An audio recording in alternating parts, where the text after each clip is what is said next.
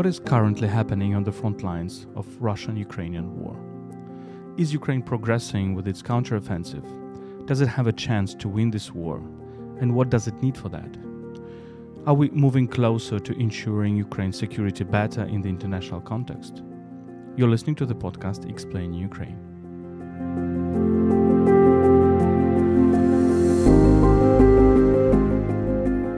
My name is Volodymyr Yermolenko. I'm Ukrainian philosopher and chief editor of UkraineWorld.org.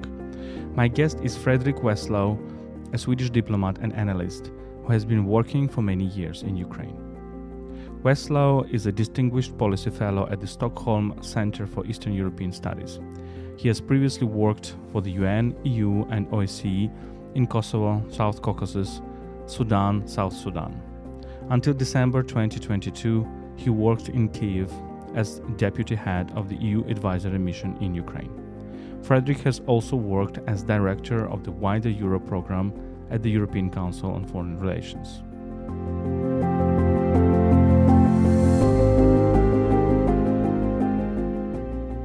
Ukraine World is brought to you by Internews Ukraine, one of the largest Ukrainian media NGOs. You can support our work at patreon.com slash ukraineworld. We provide exclusive content for our patrons. You can also support our regular volunteer trips to the frontline areas at PayPal ukraine.resisting.gmail.com.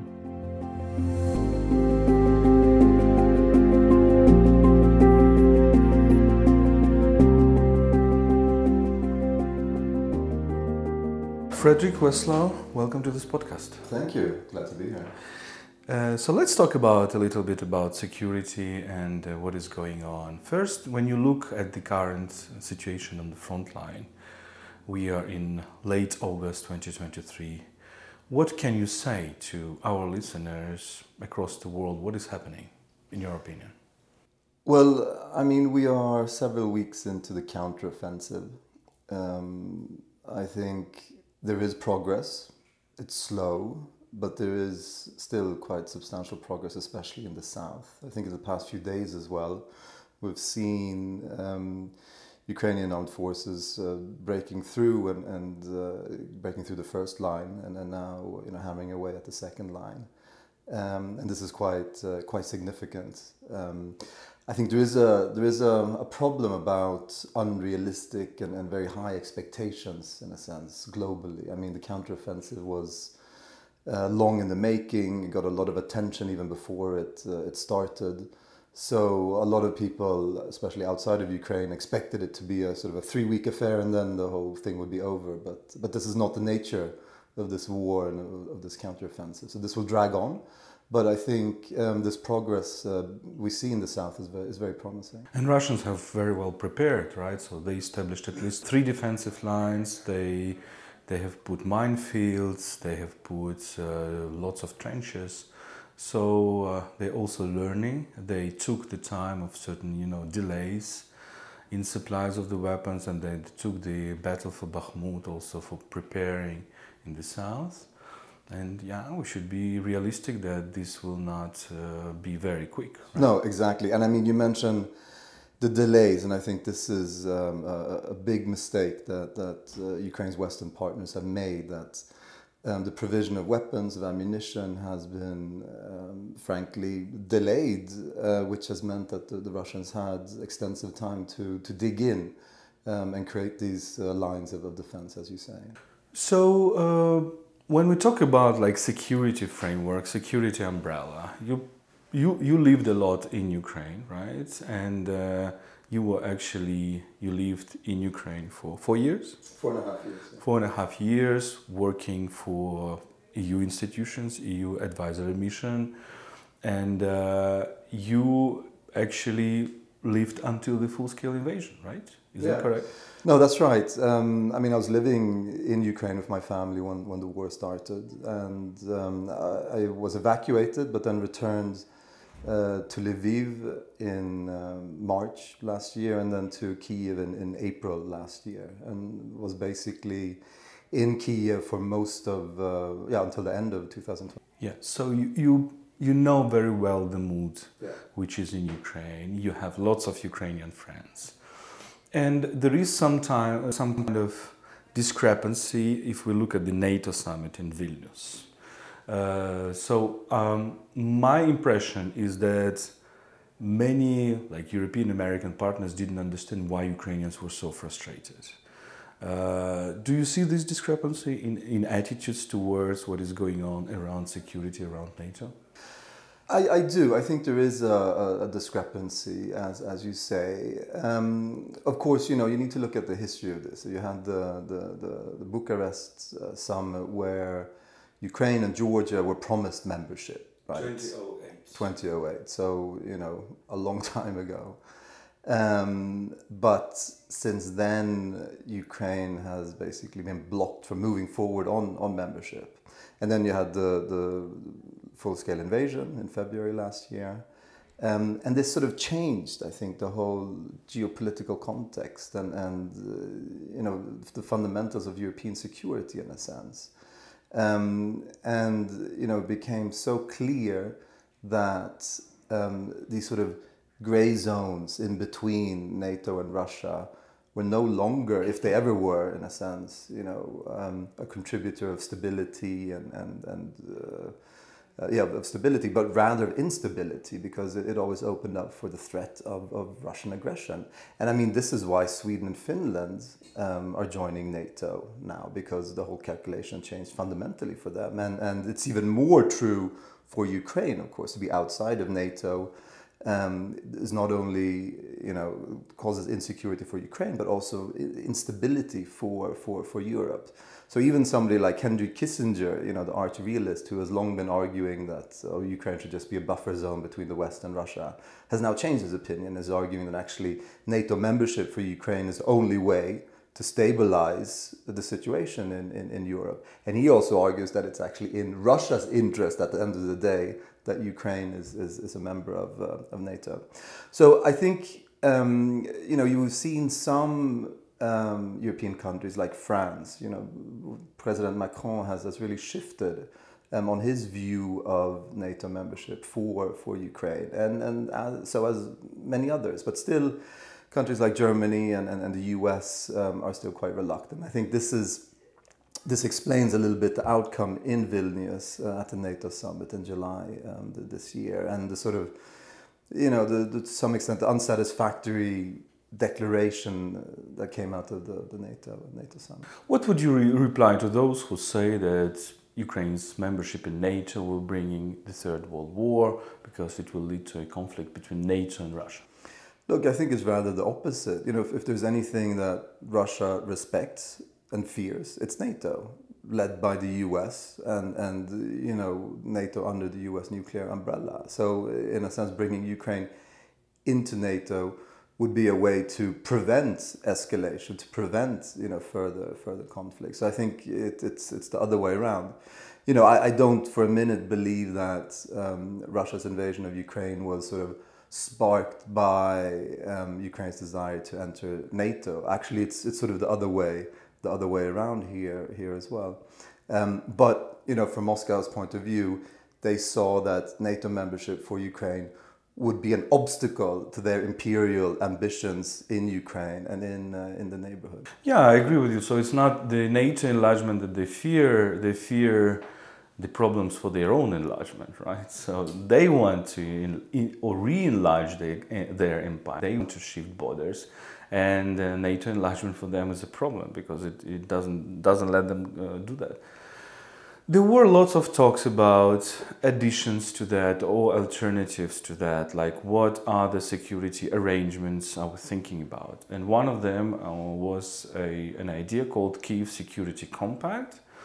And I know that you're dealing with this uh, topic quite in detail. So, what is it? Does it have a perspective? Is it an alternative to NATO or just a supplement to, uh, towards the NATO uh, progress? So yeah, indeed. You know, I'm, I'm a senior advisor at uh, Rasmussen Global, which is Anders Fogh Rasmussen's consultancy, and it's a um, um, uh, you know, so Anders Fogh Rasmussen, the former Secretary General of NATO, and Andrei Yermak, the head of the presidential administration in Kiev, last summer um, developed this Kiev Security Compact. So it, it's, a, um, it's, a, it's a sort of set of proposals of how um, Western partners can support Ukraine um, in the long term. Um, you know, the notion of security guarantees has been mentioned, but I think it's more accurate to talk about security commitments from, from Western partners to um, provide Ukraine with military assistance over time. And so um, this uh, this package was developed last summer. The, the idea, the concept was developed last summer with um, you know with the involvement of, of some very high profile um, European uh, and American thinkers. Um, and then um, it came to fruition, uh, and at the Vilnius sum- summit this year, um, in the sidelines, uh, this joint declaration was was signed by the G7. And since then, a number of other states have um, signed on to this. I think now there are around 20 states who have signed this, this joint declaration. And this joint declaration basically commits these countries to providing military assistance to Ukraine um, for the long term. And um, why is this important? Well, it's, it's important because, you know, the West has been providing weapons and ammunition to Ukraine since the beginning of, of the, the full scale invasion but it's been quite piecemeal. It's been, you know, every few months there's been a new Ramstein meeting where they've decided to provide, you know, leopards or, or whatever um, sort of uh, weapon to, to, to Ukraine. Um, but this has been, you know, it's had a very short term perspective in, in, in a sense. Um, so what this declaration does is it really shows that there's a long-term commitment. Then when I talk about long-term, you know, I'm talking about sort of five, ten plus years um, in a sense. And this is an extremely important signal as well to Moscow that Western military assistance to Ukraine is steadfast, will not collapse, that, that unity will remain over time. Because I think one of you know the sort of the what, what, what Moscow is hoping is that Western unity will collapse and our support will diminish over time. But this declaration shows that no, you know, it's actually the, the, the opposite. So the declaration now um, is being followed up with bilateral agreements between Ukraine and these individual countries and also the EU. Um, and these agreements will sort of set out the type of support that these countries will be providing Ukraine over time. And we, you know, we're talking about modern weapons, we're talking about ammunition, but we're also talking about uh, you know training, exercises, intelligence, support on um, countering hybrid warfare, cyber um, security and, uh, and so on. So it's really quite a substantial um, package here. And also in, in the EU, I think it's important to talk about the EU, and I, I do so since I, I, worked for, for the EU previously. Um, interestingly enough, since uh, February 22, the EU has perhaps a bit surprisingly become one of the main security providers for Ukraine through um, the, the European Peace Facility, which is this uh, facility to buy um, weapons and ammunition for Ukraine. Um, I think to date something like 3.6 billion euros have been spent from the facility on, on this. And then also uh, the training mission, um, EUMAM, which has been training, I think, now up to sort of 30, 35,000 Ukrainian troops um, as well. So um, you know the EU, and, and, then there's also other things that the EU has done to sort of support uh, Ukraine's security and, and, help it build up its, its military capabilities. So now there is a, a discussion um, in the EU how the EU can also plug into this joint declaration to these security commitments and, and how instead of having a new tranche of, of EPF support every few months, to commit for you know several years, so say four years, uh, for instance, you know several billion, um, and this would also be a very strong um, signal to um, to to uh, to Moscow. But there is a question of uh, whether it's legally binding, right? So it's a joint declaration, and for Ukrainians, it's a big trauma to have non-legally binding document, which is a Budapest memorandum um, of 1994. Uh, so uh, how how do we deal with that? Uh, because it's it's always about political decisions in security, right? You cannot really write down how many things, how many how much money you provide each year. So it's it's always about you know negotiations, capacity, ability to give this or not to give that. So we will still have discussions about F-16s, about airplanes, about tanks, etc. Even if we have agreements. Yeah, I, I, think that that's a very good question. And obviously, with the with the Budapest memorandum, there is this um, trauma and this sense of betrayal, and I think you know rightly so in in, in, in Ukraine.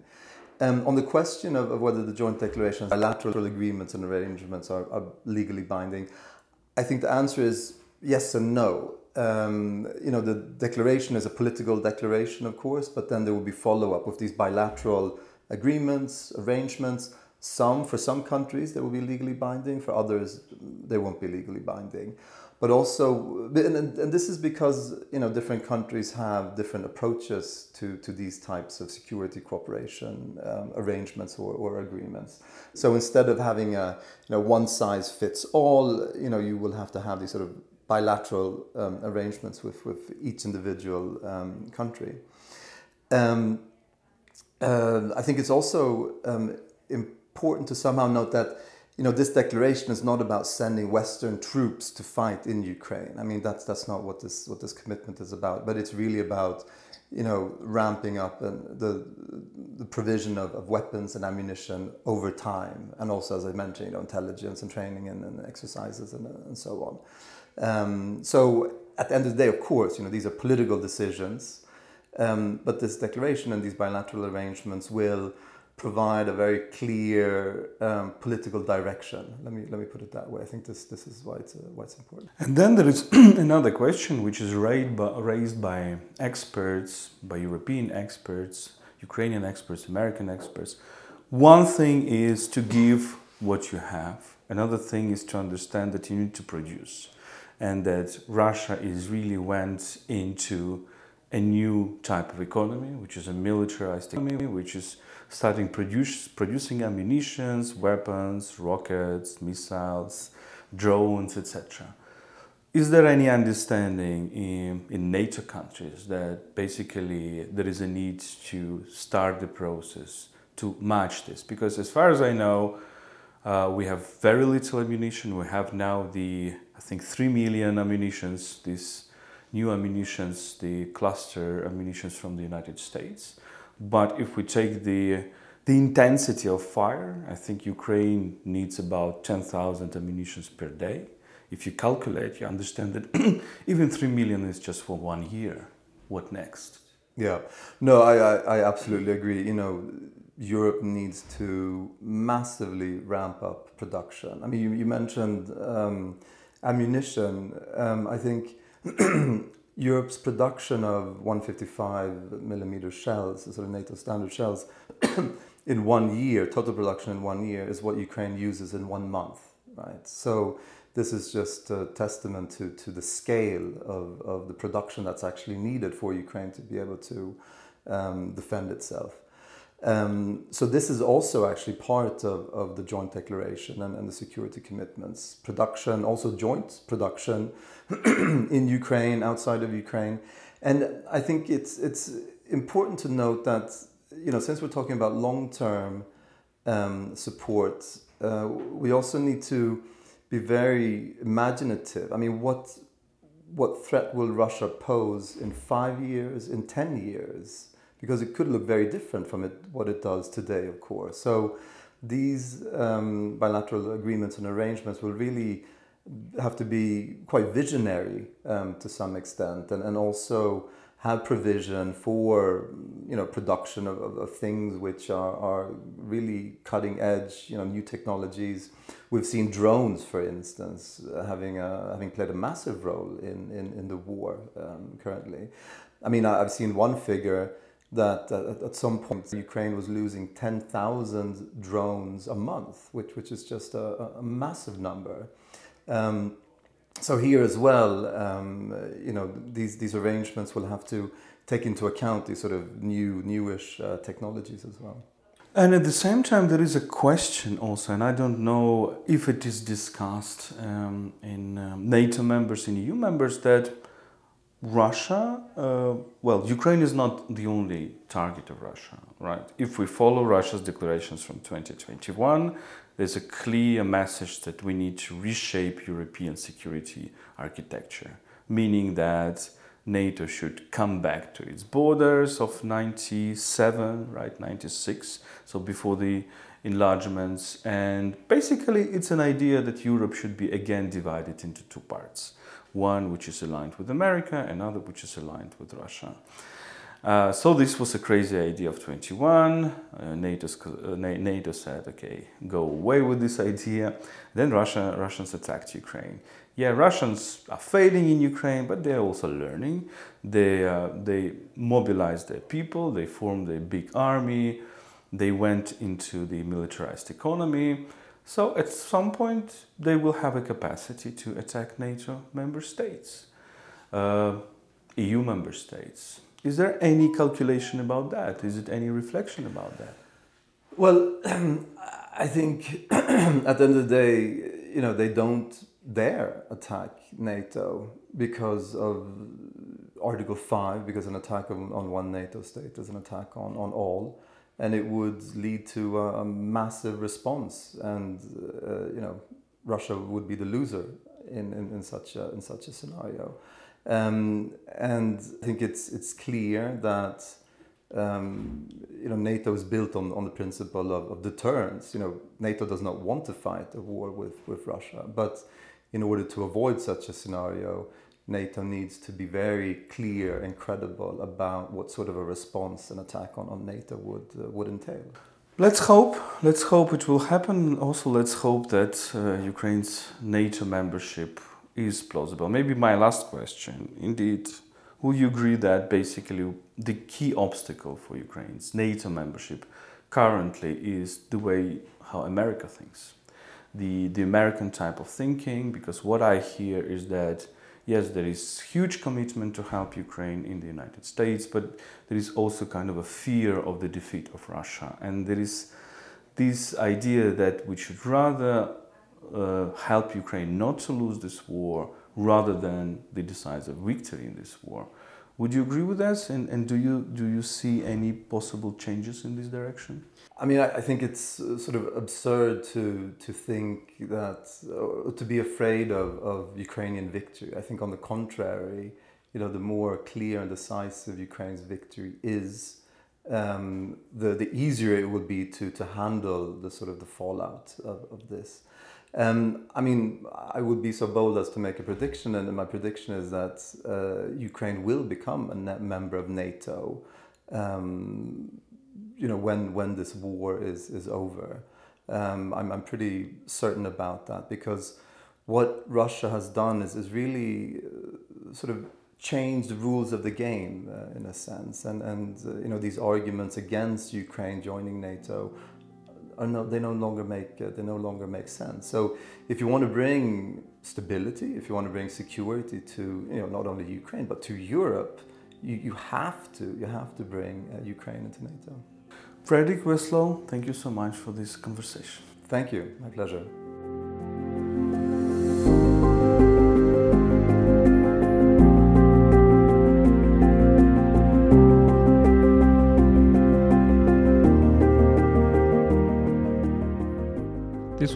Podcast Explain Ukraine and its series Thinking Dark Times. Explain Ukraine is a podcast by Ukraine World, a website in English about Ukraine. You can support our work at patreon.com slash ukraineworld. We provide exclusive content for our patrons. You can also support our volunteer trips to the frontline areas at PayPal, ukraine.resisting.gmail.com. Stay with us and stand with Ukraine.